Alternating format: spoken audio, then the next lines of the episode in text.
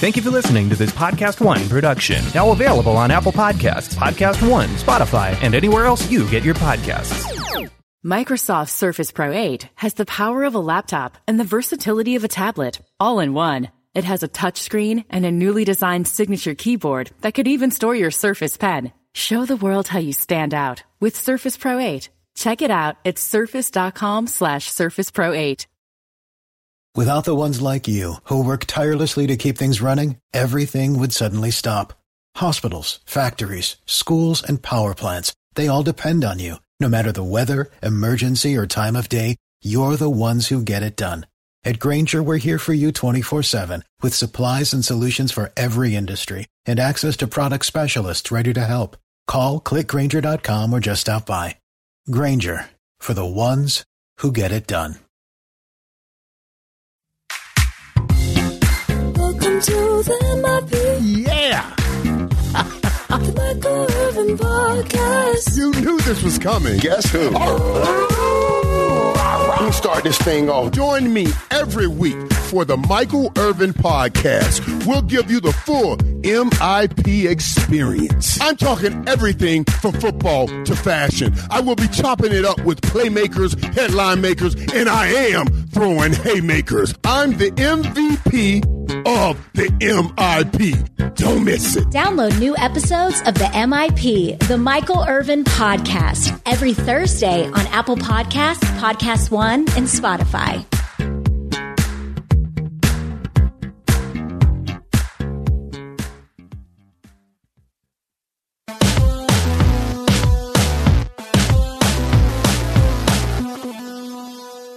Welcome to RealGM Radio. I am Danny Leroux, your host, and so happy to have you with us for this episode. My guest is Dan Feldman of NBC's Pro Basketball Talk, a great person to talk with with everything that's going on, eh, especially the the coming off season and draft, and one of our compatriots for the mock off season with Dunc'd On, which is coming soonish. Um, but so we had a great conversation. I hope you really enjoy it. Thanks so much for coming on.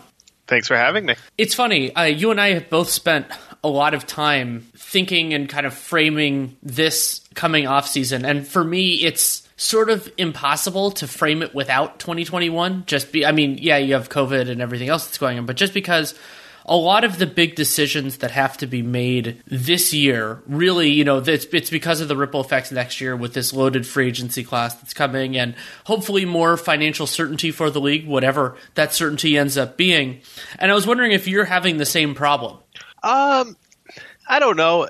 It's not that long ago that we had free agent classes that just weren't that big of a deal. I mean, this one is the first one in a while, but it's it's not that rare. Like we we're kind of in this era where the the cap has increased so much year over year. Not every single year, but enough years where this feels very strange. But it it's happened plenty of times before. yeah and it's also what happens when guys start taking slightly longer contracts again and you just it's just the sequencing of, of how the of how things can happen and so you know the you know there isn't a Kawhi or a Giannis or anything in this class there are a lot of big decisions to make but kind of on that 2021 idea something that I, I've been working on a piece for the athletic that's not yet out it'll probably come out next week assuming I can get my brain around it right which is basically what I'm kind of getting at for let's say I'll use a team like Dallas is trying to reconcile optimism, pessimism, and realism when it comes to 2021. So Dallas, they can they don't have really more than the mid level exception to use this year. But spending it on a multi season contract makes it harder for them to make a big splash in 21. And so what I've been kind of the way that I've been thinking about it is, well, if you're a Dallas optimist, you're like, well, we don't want to make it harder for ourselves to get somebody great if somebody great wants to come. But spending that money and getting, let's say, getting somebody good could also make you better and then make it more likely that somebody would actually be interested in joining you. Now you don't want to become too good because look at the backlash Kevin Durant got for going to the Warriors. You got to be careful. You don't want to be too good right the year before. The team that hits the absolute sweet spot is the Heat, right? They had their good run in the right year. Maybe they take a small step back next year. Maybe that makes them even more appealing to free agents because they've already made the strong impression. Yeah, I, I think there's also. I mean, so it's an interesting question of kind of where where it goes from here because of Durant. Because yes, he did face this backlash, but he also, to an extent, got what he wanted out of it. And as long as you're okay with that backlash, as long as you can deal with it, I mean, he got two championships. Now he, you know, and uh, unfortunately, the Achilles injury happened. Um, and la- we lost last year, and that's, and I mean, sucks for him in so many ways. But I think that the the effect of Kevin Durant sort of paralleling, and this makes sense thematically. LeBron in 2010 is that the there will always be a degree of rancor and skepticism and all that, and LeBron wiped all of that away by winning in Cleveland, and then course, I guess helped it with LA. Not that there was any stuff to do, but also like I. It, it's not the worst thing in the world because it's not like it's going to be on his Hall of Fame plaque or something. No, uh, but I, I just think for other free agents, you know, going ahead, if they're looking back on the Durant situation, I don't know if that's such a positive model to them because that that backlash was so loud. I mean, it was just so universal. And yet Durant experienced the winning, uh, but I'm not sure future free agents are quite going to appreciate that as much.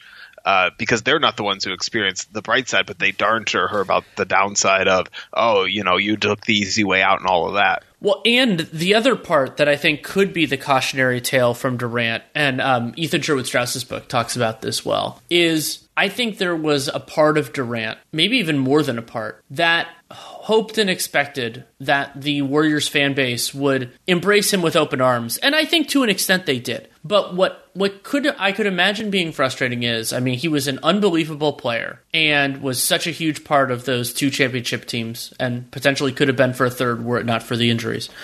But he wasn't loved the same way that the established guys, the people who were there draft from when they were drafted, who kind of were a part of building that team from the ashes that they were, and that's something I know a little bit about.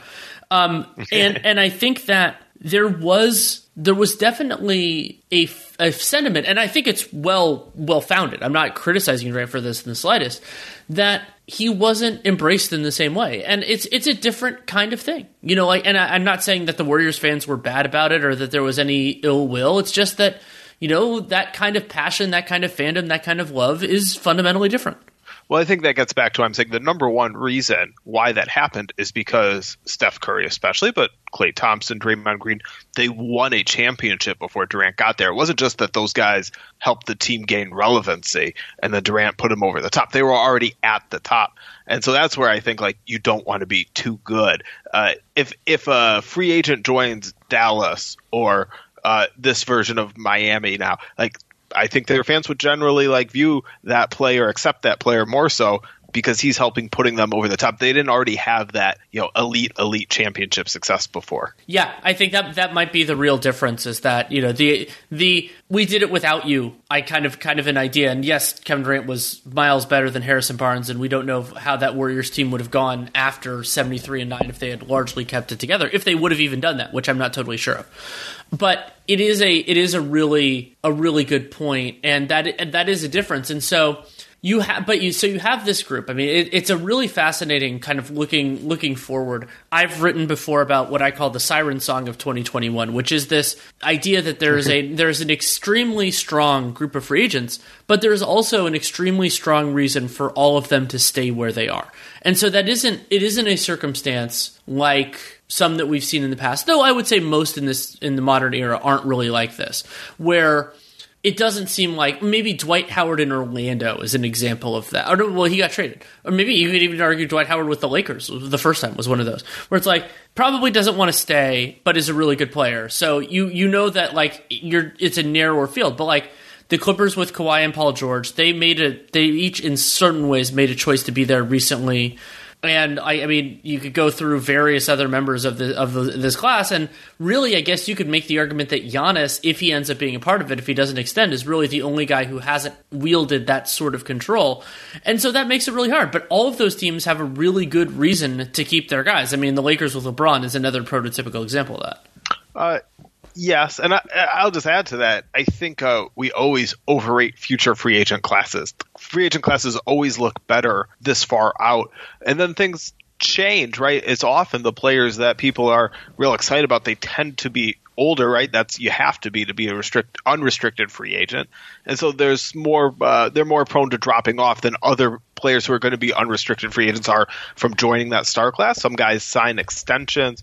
Uh, you know, some guys come into a situation where, like you're talking about, where it's very clear they're going to stay. Like if the Lakers win a championship next year, like LeBron's not leaving, and uh, I suppose that right now, though, you could say, well, you could see a situation where the Lakers fall off and he wants to do something, something as narrative. I don't know, but you can at least imagine him leaving. If they win a championship, like he's not leaving, and, and so things will change. The free agent classes almost always get worse. Yeah, it's there. There's a kind of a parallel to the idea for me is like there are more reasons that a team can go under their over under projection than can go over. It's it's Yeah. and, and I mean there's a big parallel between those two, and that's injuries. And I mean Oladipo is an amazing example of that. I mean, looking back a few years ago, I mean at first it was like okay, Oladipo's really overpaid and all that, and then he gets to Indiana, and then he has that star turn. Like oh my god, like if he doesn't get an extension, he's going to be could be one of the biggest stars of the 2021 free agent class.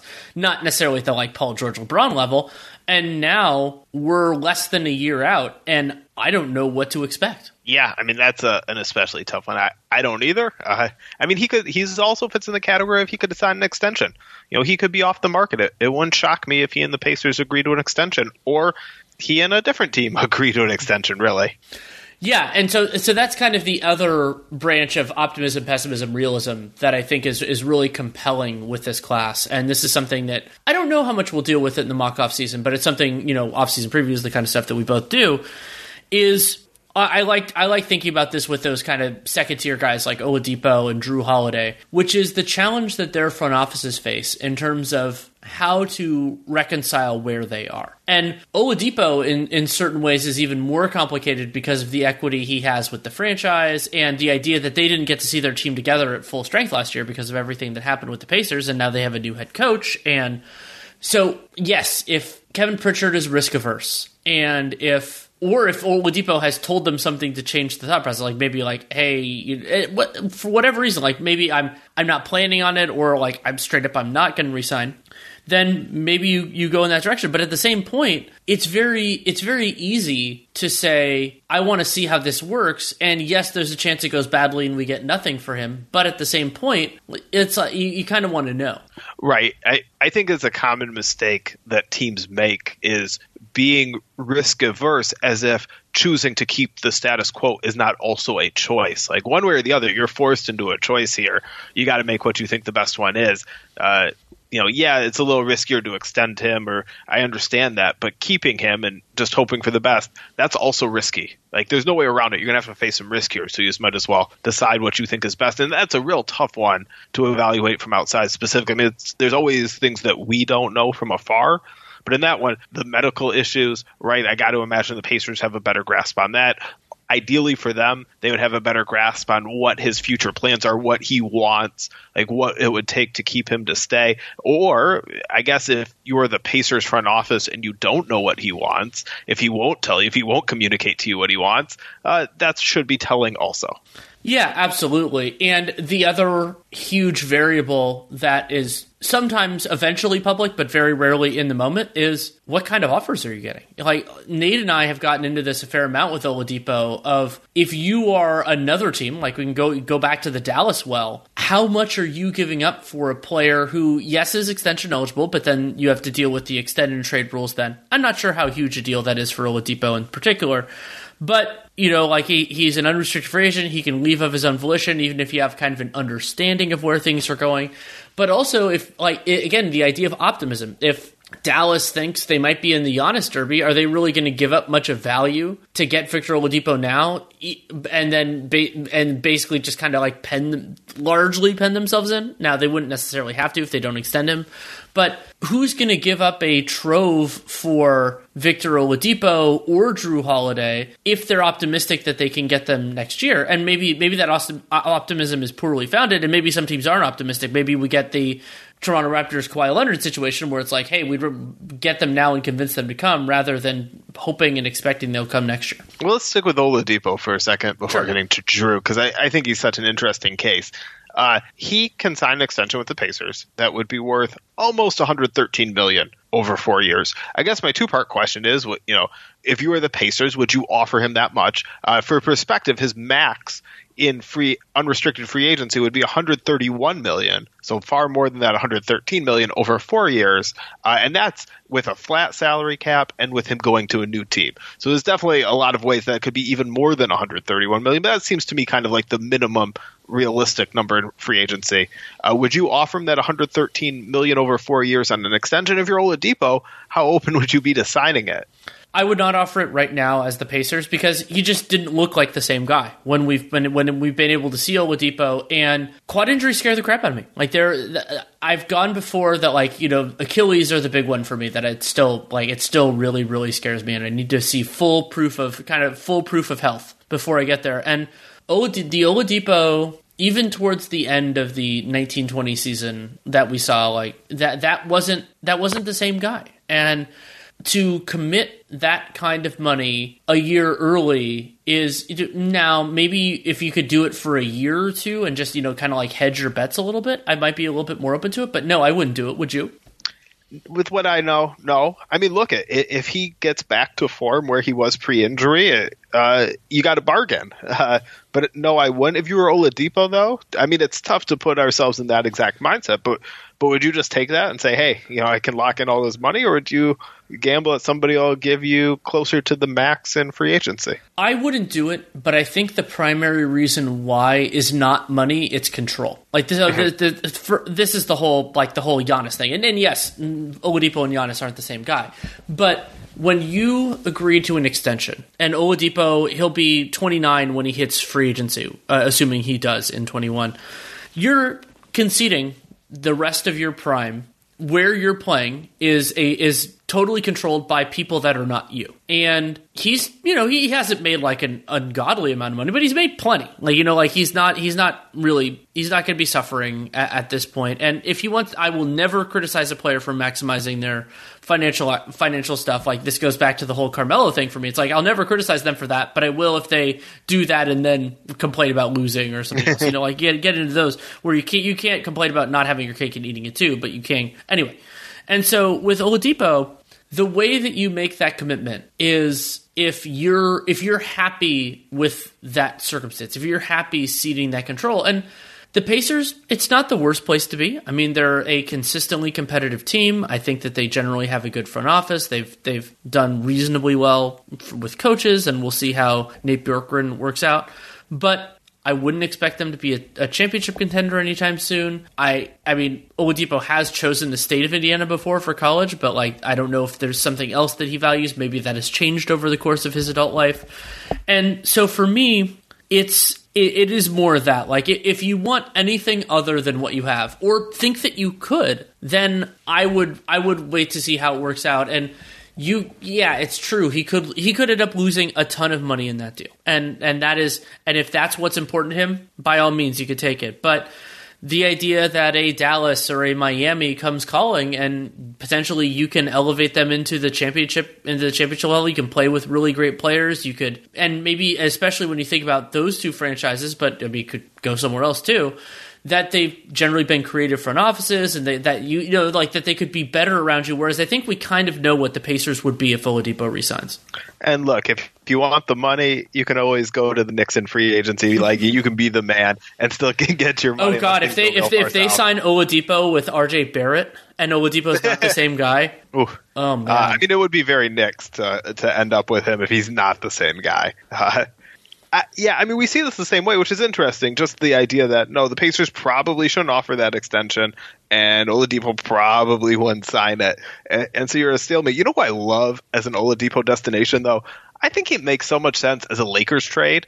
Uh, you know, maybe they can get just enough to get him uh, because they're already expensive. It's going to be tough to add to this this core. But hey, this is your shot to add another star. Oladipo doesn't work out, you know, look at. I think we just saw that LeBron Anthony Davis with decent uh, role players, with enough role players who step up, can be enough. Like they didn't have a dependable third player. Uh, they had a different guy at different times who was good enough.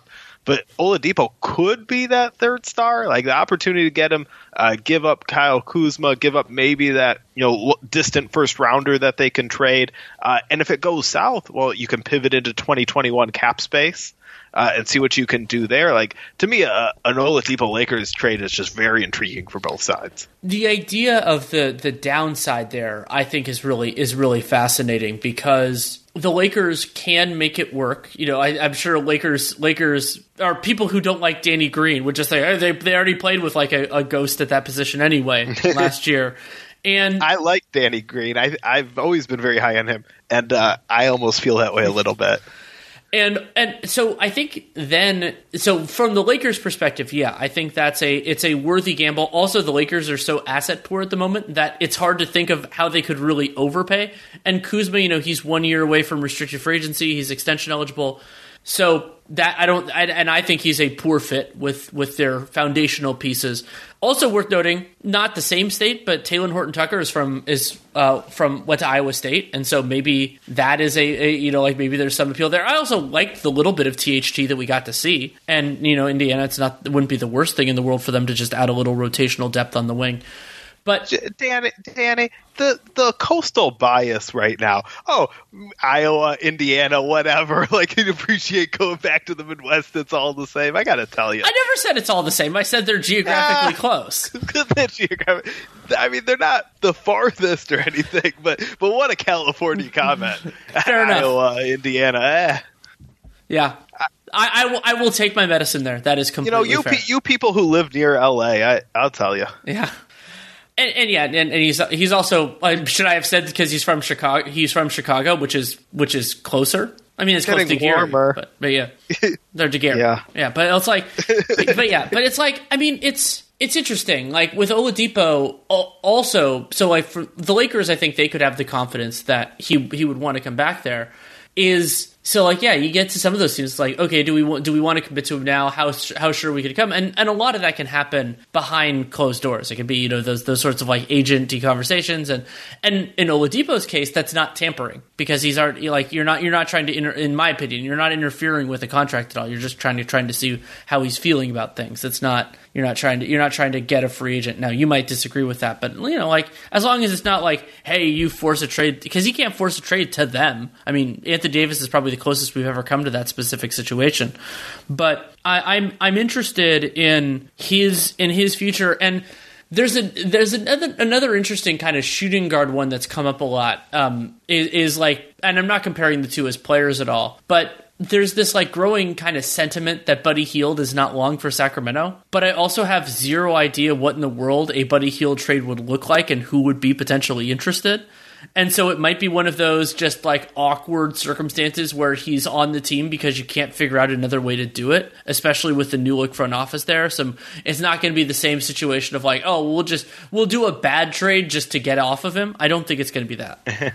No, I, I mean, I think this is something people overlook a lot. A new front office, like they want to keep their jobs. They're not going to get it if they're just like, ah, we can't do anything with Buddy Hield. Like he's on this contract that's not ideal. Like we don't want to just dump him.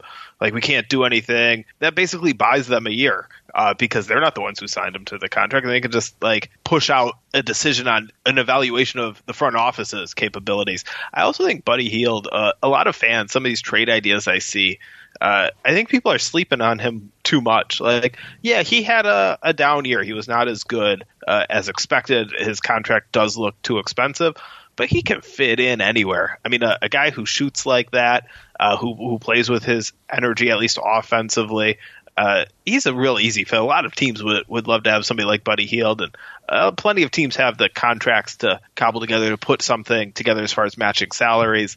Uh, I'm not saying he's like the most in demand player in a trade, but I got to think that the Kings could get a nice positive return for him. It certainly appears that you're more of a Hield optimist than me, but I, I get the idea. I, I think of Hield. I think that my criticisms of him as a like the player plus contract is the problem, not necessarily player. I agree with you that he could fit a lot of different places, and while he's not a good defender, he plays a position where defense is not paramount. So you could deal with that. Like you can deal with a guy who can shoot the lights out and not defend at the two. That's okay. Like you're probably not going to win. You know, it's hard maybe sometimes to win a championship that way, but not that many teams are winning a championship every year. 29 teams aren't. And, and probably, honestly, like 23 or 24 don't have a particularly good chance when the season starts. And I, I think that Oladipo is also, to me, really striking. I, I, another idea that's been floating around in my head is you could and this is both a off an off season thing and also an in season for because we have so many expiring contracts like I've used San Antonio as an example here before like you think about the one of the most common trade structures in the NBA is player with expiring contract traded for player with longer contract, and then if it's a positive or a negative, you know, assets going one way or the other. And Buddy Hield, like in many circumstances, could be a natural fit for a lot of those structures because you know, like he's making twenty, he's making twenty four million, I think, about a year. And if if there's a team that's not really a free agent destination, especially if they're looking beyond next season, and then his contract declines, which was a good piece of business for Vlade Divac, though he shouldn't have signed the extension in the first place.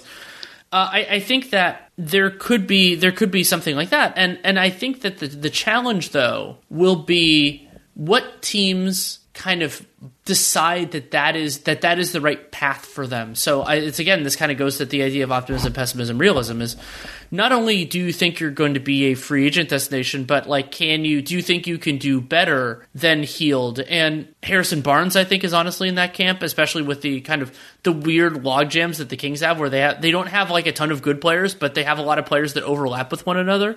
So I I don't know exactly how that squares up, but I think that you might be right that there's something that comes from it either now or at the deadline. To me, if I'm the Kings, the near ideal trade for Buddy Hield is I'm looking for a bad contract. So I'm going to get value for Hield's on court ability, and I'm going to get value for taking on that bad contract. That's a real easy match because I'm sending out Hield's big salary you know, somebody like Al Horford, right? I don't know what the 76ers would send to entice Sacramento. Like, I think Al Horford's a pretty clearly negative value contract at this point. Uh, but, you know, I'd take on Al Horford, uh, give up Buddy Hield, and get some real nice assets if something like that can be on the table. Yeah, it's interesting. I, I, think that for me, what makes Horford's contract more palatable, I, I, think Hield's contract is worse than Horford's, but the reason why is because Horford's is so much shorter and less overall money. Like, I think you could be very right that over the course of their contracts, Hield is better, but if you could get out, like, it, it's, it sort of gets along with the premise is that if you think Buddy Hield is a positive value contract, then having more Buddy Hield contract isn't as bad of a deal.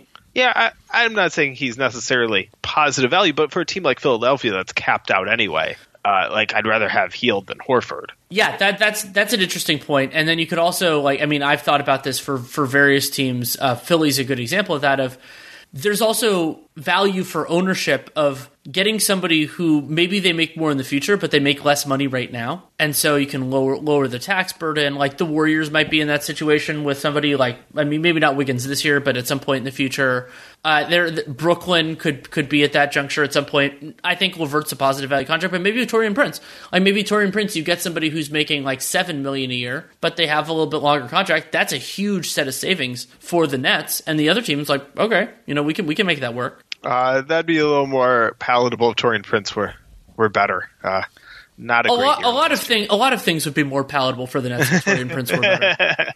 um, but uh, to your point, like that is a very tradable salary uh, in a lot of different ways. That is one of them. Uh, and to some degree, I think they signed that extension just to have the salary on the books to be able to maneuver.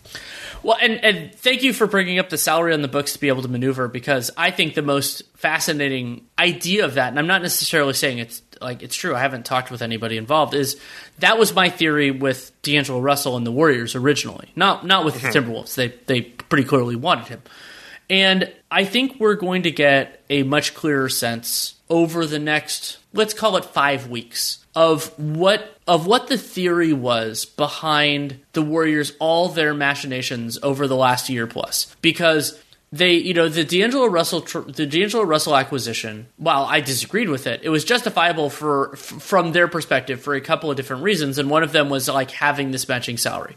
They ended up moving him for Andrew Wiggins, and you could argue the best traded pick obligation beyond this season with the uh, the Timberwolves pick next year. Which by I would argue that by virtue of them getting the number one pick, if they actually draft and play that player, that makes it more likely that they're going to be bad because most rookies are negative are negative players and so that makes the pick more valuable. But so did they do all of this primarily as kind of salary ballast to have somebody for a you know a big money trade, or did they do it because they thought D'Angelo Russell was going to help primarily because he was going to help them, and then Andrew Wiggins kind of checks that same box conceptually? Yeah, uh, my take on it was similar to you that hey, there's some salary here, and I, I think they hoped it would be attached to a more positive value player uh, than and you know then then Russell came out to be. But I think the idea was this is our chance to build up our our salaries. And I, I wonder though, how much are we going to see the theory uh, especially with the Andre Iguodala trade exception. Uh, don't you think that's less likely to get used because of the economic times we're in? Absolutely. I mean, it, it, especially if it looks like they're not going to be getting the revenue of people being in Chase Center. Like, if you own the building, that's great. But if you own the building and nobody's allowed to go inside, it's a little bit less great. And they, you know, and, and it's also a question of who is available for that, you know, and I think the, the maybe the most interesting identity question of the entire 2020 offseason is not where do the Warriors think they are in the timetable of contention. That's a term I've used basically of how how wide is the window, you know, like how many years down the line is the window conceptually open. But how wide is the window right now? Do they think that last year was a total anomaly and if everybody is back to 100%, then it all fits together and they'll be fine. But also remember they lost Kevin Durant. Like this isn't the same. this isn't the same team that you could argue would would have been the favorites. Probably would have won the 2019 championship if they had been healthy.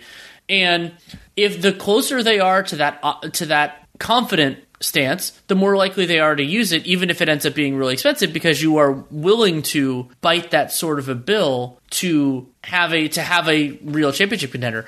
But what I'm most interested in is if they're basically if they're wrong. So if they're optimistic and they're wrong, then that team is insanely expensive. And maybe they're a second round exit, maybe a conference finals, and that's not even like a shame. There's just a bunch of talent in the Western Conference that is concentrated a lot in top teams and they, you know, the wing de- defense is going to be a fundamental challenge for the Warriors this year. Their depth is really not at the same level that it was before, with you know Livingston retiring and Andre Iguodala in a different team and everything else. And so, I I think that they're especially when you consider that the passage of time was not helpful to their star players, even if we were ignoring the injury stuff, that they're probably tier two. And if they're tier two, and I don't think I don't think that getting a $15 million player is going to push them to tier one.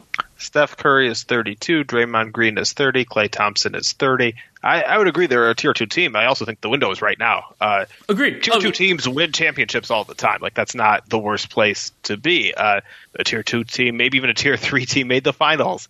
Yeah, year and, least and could have and chance. could have won the championship if potentially if if they had stayed healthier. Right. I mean, uh, to me, the, the window is right now, and you you know, sure, I, I would be happy to spend the Warriors owners' money. Like, yeah, it might look bad, it might not be the best investment to have the super expensive team that could very easily lose in the second round. Uh, it's not my money, uh, and I'm also not the one who brags all the time about how much money we make. Like when there was a report about uh, NBA revenues, and I think the Warriors were were third uh, in whatever whoever like was guessing on it because we don't know exactly. And uh, I think it was uh, Joe Lacob came out was like, no, we're we make more money than the the Lakers and Knicks. Like if you're going to talk that way, well then you got to spend at a time like this. Um, you have this great opportunity, you have this exception that could be so helpful. Uh, you know, maybe it won't be exactly as helpful as you'd want it to be. I don't know exactly who, who's available, but I guarantee your team will be better next year if you use that exception than if you don't.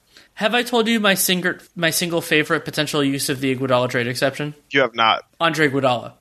oh yes, yes. Uh, It is I, I got allowed. I like more. It's not as fun. I, I like Kelly Oubre.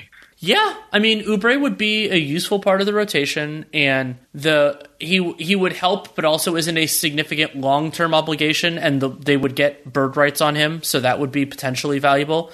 And yeah, I mean that that is a really interesting one, also because of what what would be going back to Phoenix. So the I think that the Suns are kind of especially, and I mean this is it's sort of a Wally Pipp situation where, but it's also just the, where the where the Phoenix Suns were going beforehand is that I I don't think James Jones anticipates that, and probably and probably not Monty Williams either. That Kelly Oubre is starting on the 2020-21 Suns. I mean, they they we saw what the bubble Suns did, and the combination of Mikal Bridges and Cam Johnson, who really came on, that that is it makes sense. And like there's a there, and I'm not saying that they're going to go eight no oh, you know in perpetuity or anything like that. But that means that creates a couple of potential issues for the Suns. I mean, yes, you want to have as much depth, especially at the forward, as you can. But Oubre is an unrestricted free agent after next season. Does he really want to be a backup on a fringe playoff team? Is, is that is that what is that what he wants? I, I, I- it's possible, certainly possible. And I mean, he's made a, a better career for himself than I've expected at points going back to his time in Washington. But depending on what was going back, like I don't think the number two pick would be involved in that trade or anything like that. And for and the other big potential ripple effect for that for Phoenix is and why why I like it is you I, I don't know if you've heard about this like my pie in the sky idea with them is I think Fred VanVleet is the best fit that they can get with Devin Booker realistically.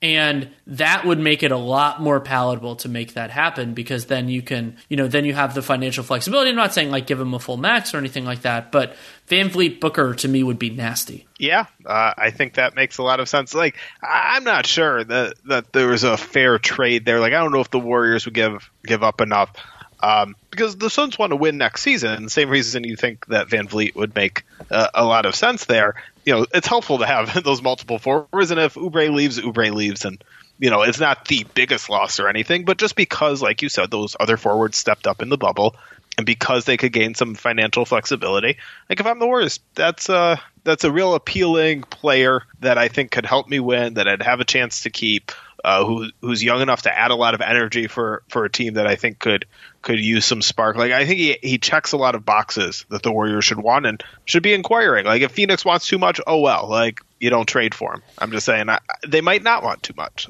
in a different world where he weren't injured so severely, Jeremy Lamb was somebody I had been kind of having in the back of my mind for that potential exception, but now obviously that's totally off the table. A little too score first for my taste for the the Warriors. Although you know you can you can use a guy like that, but I.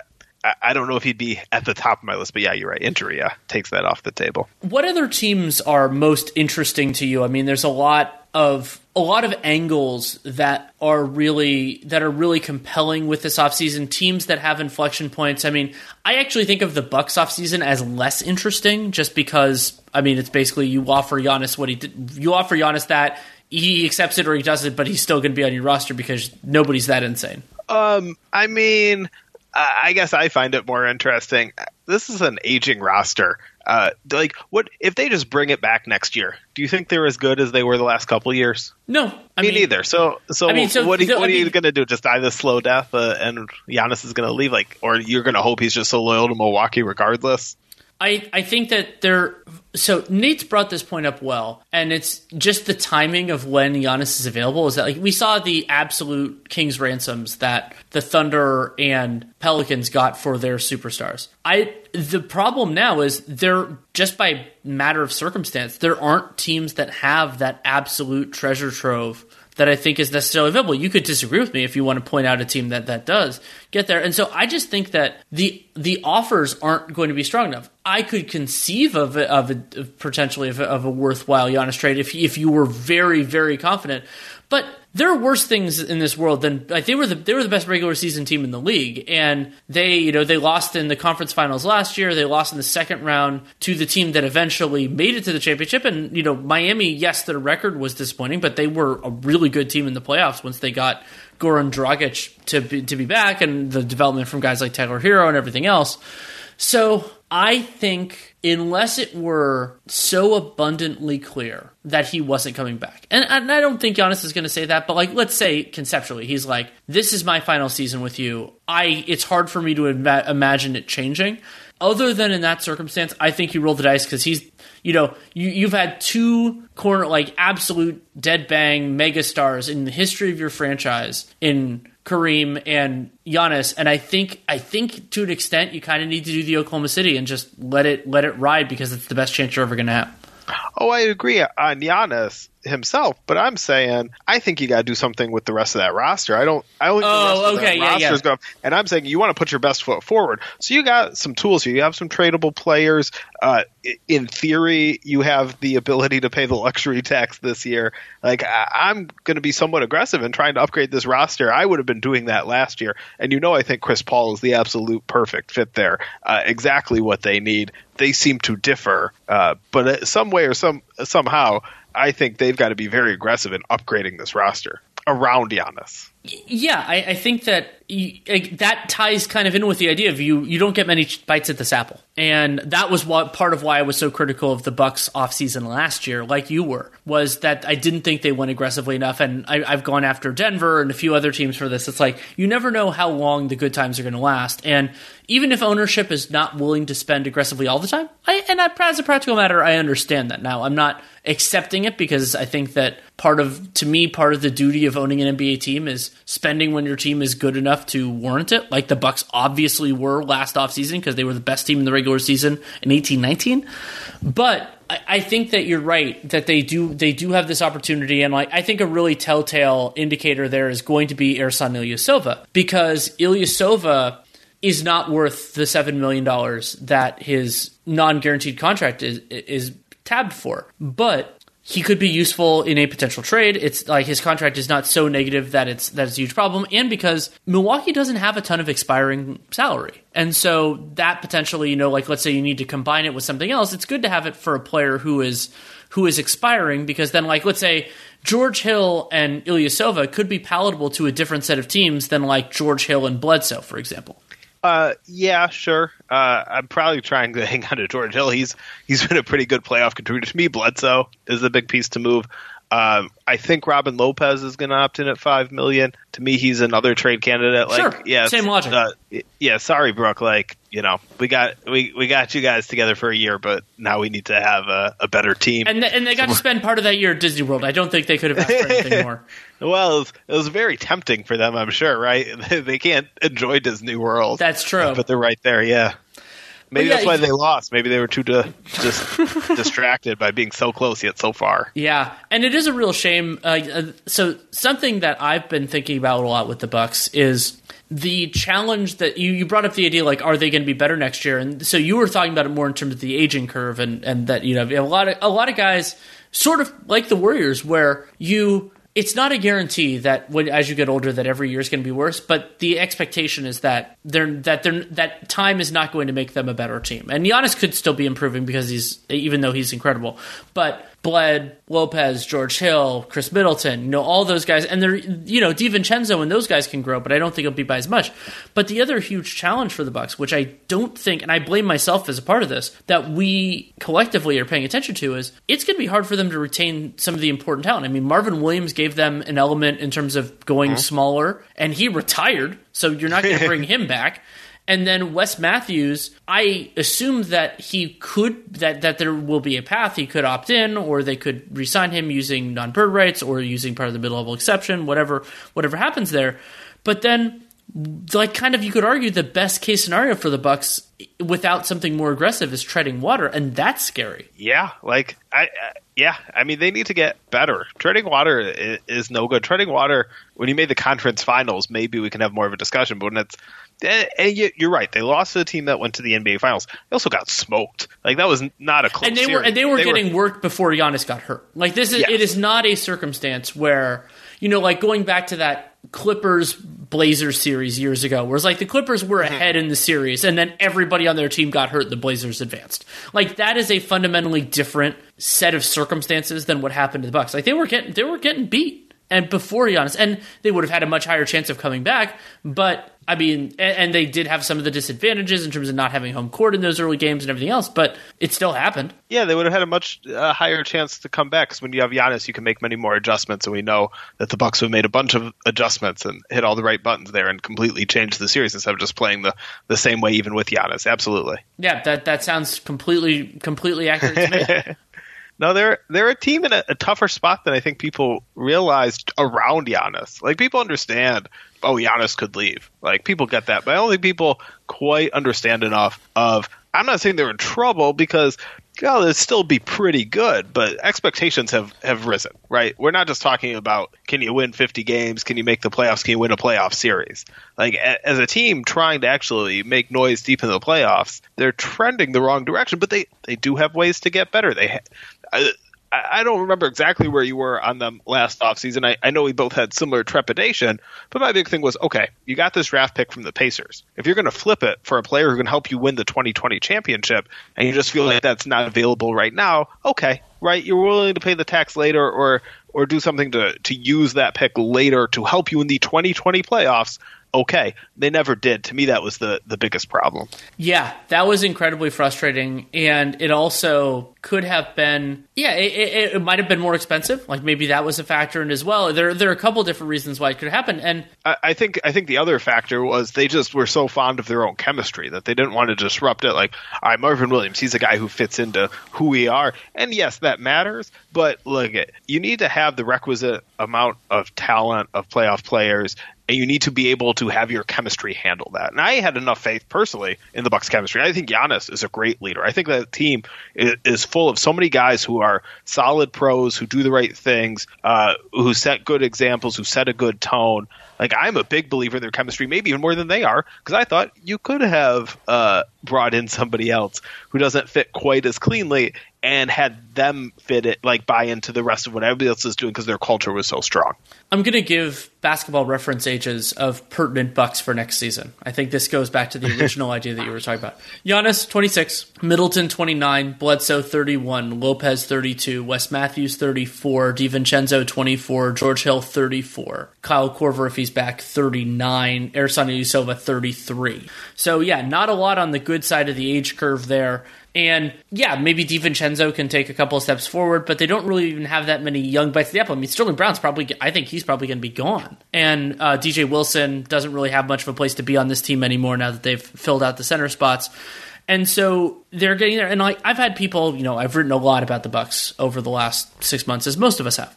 And I've had people say they could drop a quarter million a quarter billion on his on his doorstep and nobody's going to turn that down. And my answer is yeah. I mean, I think I think we're absolutely going to see that. Like maybe not with Giannis, but I, I do think we'll see it with Giannis, but with other guys. And part of it is just that risk takes on a very different tenor when you are as good as he is. Because and this is you know we talked about the ripple effects of Kevin Durant signing with the Warriors in 16. To me, there are going to be some significant ripple effects if I were an agent of Kevin Durant signing with the Brooklyn Nets in 2019, and that is you can have a catastrophic injury. If you have proven that you are at that level of player, you can have a catastrophic injury immediately before you become a free agent and still get that money. And so, are you really risking that much financially to go another year? If Giannis, if heaven forbid, like as long as it's not something that like affects his life, if it if it's a, an injury that he will recover from, then I I can't imagine te- that that there would not be a single team in the league that would offer him a four year max next offseason there's something we don't talk enough about is how the league moving to shorten the maximum length of contracts has changed things. Yes. Okay, a four year contract for somebody coming off a big injury, like if it doesn't work, it's four years. It's still a long time, but it's not six years like it used to be. Uh, you know, I mean, it used to be you'd have time to maybe get back on track and get hurt again. I mean, it's so long, and that's for a player leaving. Like four years just isn't that long. That really did shift things so much. It did, and so I, I mean, when people have asked asked me about it, the thing uh, this gets back to what I was talking about with Victor Oladipo, which is ceding that much control to a team. And so we just I just rattled through the Bucks ages. If if I were advising Giannis, I'd say, are you willing to commit not necessarily even to the Bucks for those extra five years, but also to whatever they want to do with you, because you lose all of that control in the process. And so even if he wants to stay in Milwaukee, I would tell him not to sign the designated veteran extension. Oh, I would absolutely also. Uh, I mean, and maybe it's going to get to the point where he, he, figures that out too. I mean, so many things went against the Bucks here. I mean, number one, losing like they did in the second round, exposing all their long-term problems in the process. Uh, number two, the economic downturn. Right, like this might not be the right time to lock in. Right, you might want to sign a short deal just even if you plan to stay, sign a, a one plus one or something, and then see what the right year is to lock in. And then the other risk for Milwaukee is even if that's his mindset, his mindset is, I want to stay in Milwaukee. This is just the financially right way to do it. Gives him another couple years to change his mind because, again, because of these age things uh, of his supporting cast, I just don't think it's trending in the right direction unless they make some bold moves, including spending on the luxury tax. Uh, I, wrote, I wrote about this uh, the other month. Giannis's supporting cast, average age 30.5, and that's in the playoffs. It's weighted for playing time. That's the fourth oldest supporting cast an MVP has ever had. Wow. Uh, the, the, only ones older, Michael Jordan's Bulls in 1998. Obviously, they were cooked. Uh, Kevin Garnett's Timberwolves in 2004 when they had Sam Cassell, Latrell Sprewell. Like, they never got back to that level. It was the year they made the Western Conference Finals. Uh, but they did that because they got Cassell and Sprewell and they were playing well on on the last time those guys were playing at, at that high of a level. That wasn't coming back. And uh, LeBron on the 2013 Heat, uh, obviously we saw that, you know, especially with Dwyane Wade, you know, that team was running out of gas a year later. Like Giannis is so young himself. Is this who he wants to to hitch his ride to? Yeah, and and I'm largely of the same mind there, and I and, and, so yeah, you and you also like as Giannis, you want that extra year of time just to see how things go. And as you said, like he could easily go back to the Bucks on a one plus one or something like that. Like I'm not saying if he sign if he refuses this extension that he's definitely gone, or I'm not advocating for him to leave. As distinctly something I have never done and will not do at the moment, and probably for a while because the Bucks are damn good is I won't say I, am not closing that door, obviously, but I, I think that it is a it is a very real thing that he needs to consider, which is like where where is this team going from here? And along those lines, how are they going to get better? Because you know they they don't have they're not going to have good draft picks. They don't have a lot of budding young players. You know, DJ Wilson only has one more year till restricted free agency. DiVincenzo could make you know make steps up, but he looks more like he could you know you're hoping for him as a solid starter, not as a you know a, a, a star teammate or anything like that. And so if if it, if this is the best it's going to be, maybe not in terms of your result in the playoffs, but like overall team quality. And I mean, there are a lot of te- there were 29 teams that were worse in the regular season, but if that's the high water mark, then and, and and you don't expect to repeat that either in the regular season or we'll see what happens in the playoffs, that and the, you know the East could could get strong again and all that. It's like well, you could a lot of other teams can make pitches. I'm not saying those pitches are necessarily better, but they could they can make them. And so like then what Toronto's saying, I mean they have Toronto. I, I stand by my statement that they have the best front office and the best coach in the NBA that's a pretty good sales pitch. They have a they have a good team. You could talk about Dallas. You could talk about Miami theoretically. A lot of and these are legitimately good destinations. They're not the same as like the Warriors team that Kevin Durant joined, but they're they're worthy. They're worthy of consideration at the bare minimum. And so to me, with Giannis, that's another reason why you don't sign the extension is just to see where things go, just to get a lay of the land and have control. I agree 100%. Uh, to play devil's advocate, I guess there's maybe a case to the idea of if he knows he wants to be in Milwaukee, if he knows he's happy there, if he likes it there, you know, he can provide some stability by signing the extension. Yeah. He can make it, you know, uh, he can avoid all the questions of where you're going, of his teammates getting asked about, of his teammates talking about, thinking about like it, it might it, it, might help the Bucks in that sense.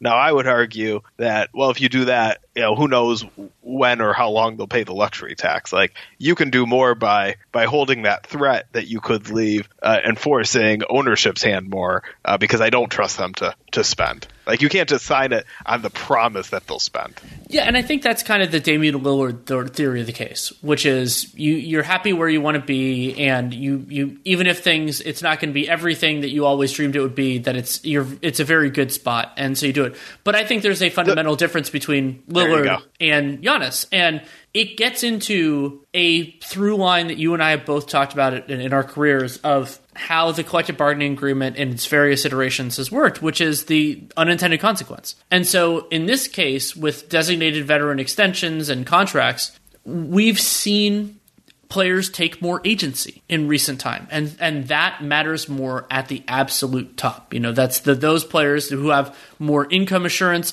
And you could say that the inflection point here is where the max is a is an artificial limitation. You know it's like there are some players who like Otto Porter is probably an example here of like yeah he got his maximum but well first of all it was probably a little bit more but like you know like he if even if the ma- even if the max was double the like if it was 60% of the cap he would have gotten about that. But there's this group of players who you know it negatively impacts. Also oftentimes those players have significant other forms of, of income that can be endorsements or whatever else. And i think that why they're the inflection point is that they don't have the same concept of risk as as another player. And so what has happened is, you know, and, and there are obviously great players that have taken the that have taken the designated veteran, James Harden being one, Steph Curry being another. But you also see it more often, if it's on the table at all, for the players who, you know, it might end up not being as good. Lillard is probably at the like the crux there. I mean, he was second team All NBA for me last year, so that would clearly be worth it. But where is he going moving forward? But then it's the John Wall, the you know, like the, the players of that year ilk who technically qualify, but you don't necessarily want, and they're the ones who are going to take it if you offer it. Well, so just a, I mean, this was true in the most explicit sense with Lillard and Giannis, which is where I thought you were going. Is uh, Lillard had it? Uh, he was eligible for this extension. There was no guarantee he'd ever be eligible again. Right. Uh, Giannis, we already know will be eligible either for the extension or for, in free agency next year. He can get the super max. Uh, Lillard couldn't have necessarily waited. So big difference there. Yeah, that's a but great gets point. to what you're talking about about the idea of marginal players. I've asked a lot of players, you know, to, who are in position to maybe get the super max, like, does this mean something to you? And I know it's like uncouth to talk about money a little bit. Maybe that's some degree of why I've gotten this answer, but they've all said, no, it doesn't matter to me. It's not important to me. Uh, I don't know if that's 100% true or not. I don't know. I like, have you ever heard a player say this was important to him? And the guy, one of the guys I really want to ask about this after the fact is ask Damian Lillard, like, you know, if the supermax didn't exist, do you see your career having gone differently? Like, do you do you think if you can only get a smaller extension from the Trailblazers for the regular max, you wouldn't have signed it if that's all that existed? Like, did this swing things? Because the whole point of it was supposed to swing it for guys to either stay with their team or at least let their team know in advance. I don't know how many players it's swinging it for. Yeah, that could that could very well be the case. And um, the last, I mean, we can go wherever you want to go, but the last thing I want to talk about, I, the the line in the sand, kind of, if you want to call it that, that I'm going to be most interested in for this 2020 offseason is is extensions. So. We talked about Oladipo a little bit earlier, but there are guys at a lot of different levels here, like Donovan Mitchell, Gary Trent Jr., who's only eligible for the lower one because he was a second round pick, and OG and well, Anunoby is kind of a different case because of the Raptors situ- situation. But like, how risk averse are these players? What kind of what kind of offers does it seem like are on the table? Do we see guys because of like the downturn and everything take a lot less? Because generally, I mean, you've been you've been a great negotiator of these extension contracts for years. Like you have more kind of more experience in the abstract in this than almost anybody. And but there are also a lot of veteran extension candidates that are really challenging too. And so and a lot of players who are extension eligible and maybe if they're being more pragmatic about where their career is going, like you might want to lock up the money now and could could get in there. And so I, I'm just absolutely fascinated to see what deals happen, what deals don't, and what are the terms. Yeah, um, I wonder if we'll see some like Iguodala with the Heat, where it was okay, just one extra year, sure, like it's not a huge Or Joe Ingles. either side. Yeah, yeah. Um, but I also just think, as a great way to put it, the siren song of 2021 free agency. Like I, I think teams are are going to be cautious. Like it's always fun to imagine that you're going to be the team that's going to land this star free agent and transform your franchise. And I think teams will be hesitant uh, to do anything to take that off the table. There is another big reason, and this is another part of the piece when it comes out that that is is there is it's the kind of the the third reason why you know I thought I'll go through it. I didn't we didn't talk about the second one, but it's in the piece. Um, is it's also a great cover for teams that want to save money this year, and there will be some very real some very real financial straits that will be happening, and also teams that just don't want to make those long term commitments right now. And if they say oh, we're so interested in what's coming, and they can sell the fan base on the future and go where where it's going.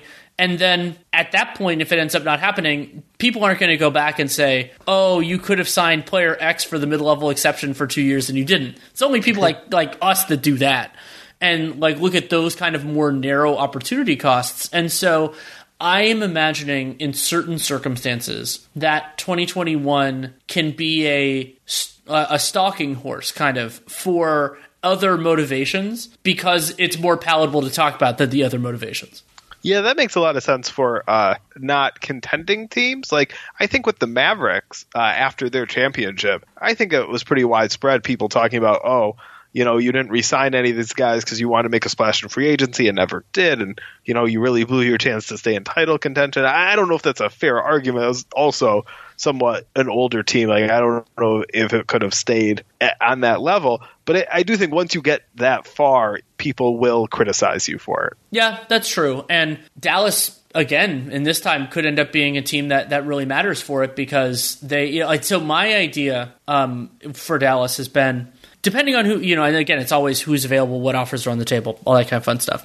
But like, I actually think they could be ben- they could benefit from rolling the dice, and if the right player wants to take the MLE for them for multiple years, you do that, and then you just think the the law of the universe in the NBA is if you have to clear money, you can. Like there are various examples of this in the past. I mean, you could go to the Heat with Jimmy Butler. You could go to which that went through like three iterations before it actually ended up happening. The Warriors for KD. Um, some of the stuff with LeBron in Cleveland that time, and Anthony Davis going to the Lakers. You know, like you can move heaven and earth to get there.